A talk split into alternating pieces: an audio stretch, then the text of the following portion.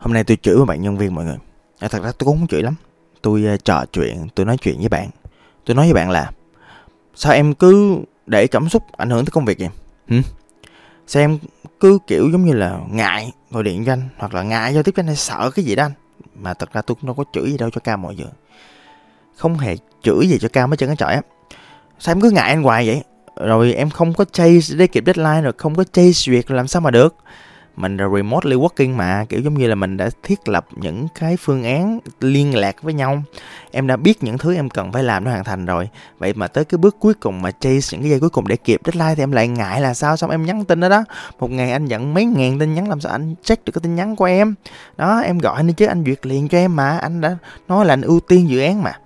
Đó, thì chửi bạn số 1 xong rồi chửi bạn số 2 bạn nói là à, em xin lỗi giờ này em trễ 80% deadline là tại vì em cảm thấy cuộc đời em nó mơ hồ nó vô định kiểu à, em cảm thấy em chưa biết cái cái cái cái gọi là cái à, à, cái hướng đi sắp tới như thế nào. À, cái tôi nói kiểu à, nói chuyện của em chứ. Cái chuyện cảm xúc hoặc là cái chuyện mà vui buồn giận hờn hoặc là chia tay hoặc là người yêu hoặc là cảm xúc này nọ các thứ về cuộc đời của em là chuyện của em chứ. Anh biết anh hiểu là bản thân anh cũng dành rất là nhiều thời gian cho em và chúng ta đã thảo luận rất nhiều về việc này. Và chúng ta cũng có phương pháp rồi và chúng ta cũng có cách làm tiếp theo rồi. Và bản thân anh và mentor của em cũng tiếp tục trên con đường này. Vậy thì uh, cái đó là cảm xúc của em mà. Còn cái công việc của chúng ta thì chúng ta phải hoàn thành chứ. Chúng ta phải đúng deadline chứ chúng ta phải chuyên nghiệp chứ. Tại sao mà lại để cảm xúc của bản thân ảnh hưởng tới chính mình như vậy? Như vậy là không đúng. Như vậy là unprofessional tôi à, la mắng à, chửi bới à, rầy các bạn vào buổi sáng buổi chiều tôi gặp chuyện tương tự. Cho nên tôi mới cảm nhận là nói dễ làm khó.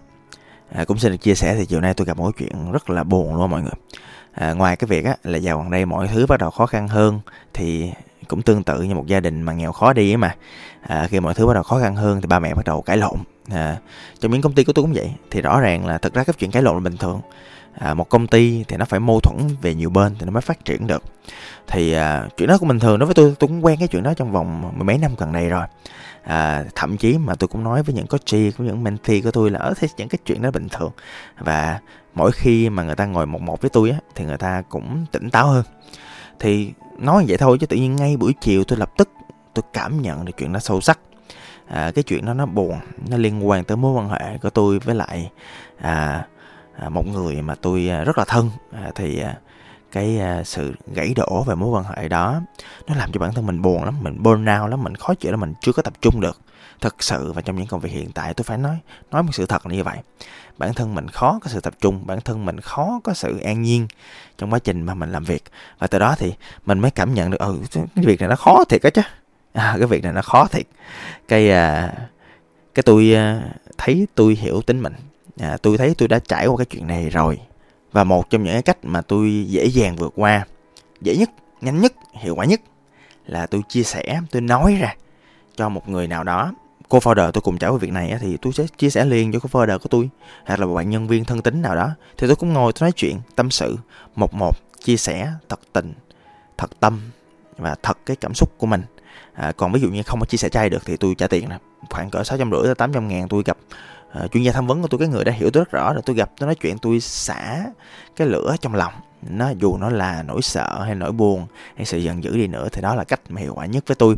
Và may quá rất nhiều người nhân sự cũng gặp tình trạng tương tự à, với lại cái người mà tôi đang kể thì cho nên là tôi lập tức tôi gặp liền. Những bạn nhân sự thân tính này tôi chia sẻ và cũng nhận được sự đồng cảm và từ đó thì tôi vượt qua được ngay và lập tức tôi lại quay về công việc của mình và hoàn thành những deadline cần được hoàn thành sắp xếp những thứ cần thiết phải được xảy ra. Nhưng mà đó là mình đó là những người đã từng trải mình đã biết rồi mình đã hiểu rồi.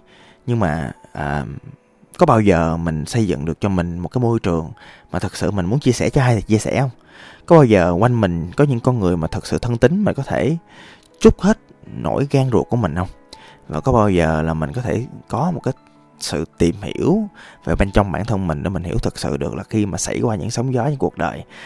À, khi mà mọi chuyện đổ ập xuống đầu mình thì mình đủ bình tĩnh mình đủ tỉnh táo để mình phân ra đâu là công đâu là tư không? Mà cái đó nó khó kinh khủng luôn đây chỉ là một cái bài podcast nhỏ nhỏ để tôi recap lại một cái buổi chiều mà thật sự tôi cũng struggle mà tôi không phải chỉ nói chuyện một người tôi nói chuyện hai người tôi mới xong được cái cơn đó.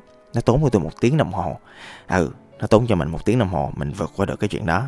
À, không biết là mấy bạn trẻ thì như thế nào cho nên tôi càng cảm thấy là thấu cảm với các bạn hơn. Tôi càng cảm thấy là à, thỉnh thoảng nhiều khi mình là người chủ động xác định vấn đề xác định là cái cội nguồn tại các bạn trẻ thì làm sao các bạn biết được cái chuyện gì đã và đang diễn ra để mình có thể nhận định để mình có thể cho các bạn những câu hỏi phù hợp vào đúng thời điểm à, hoặc là đơn giản là có một cái câu mà tôi hay hỏi các bạn.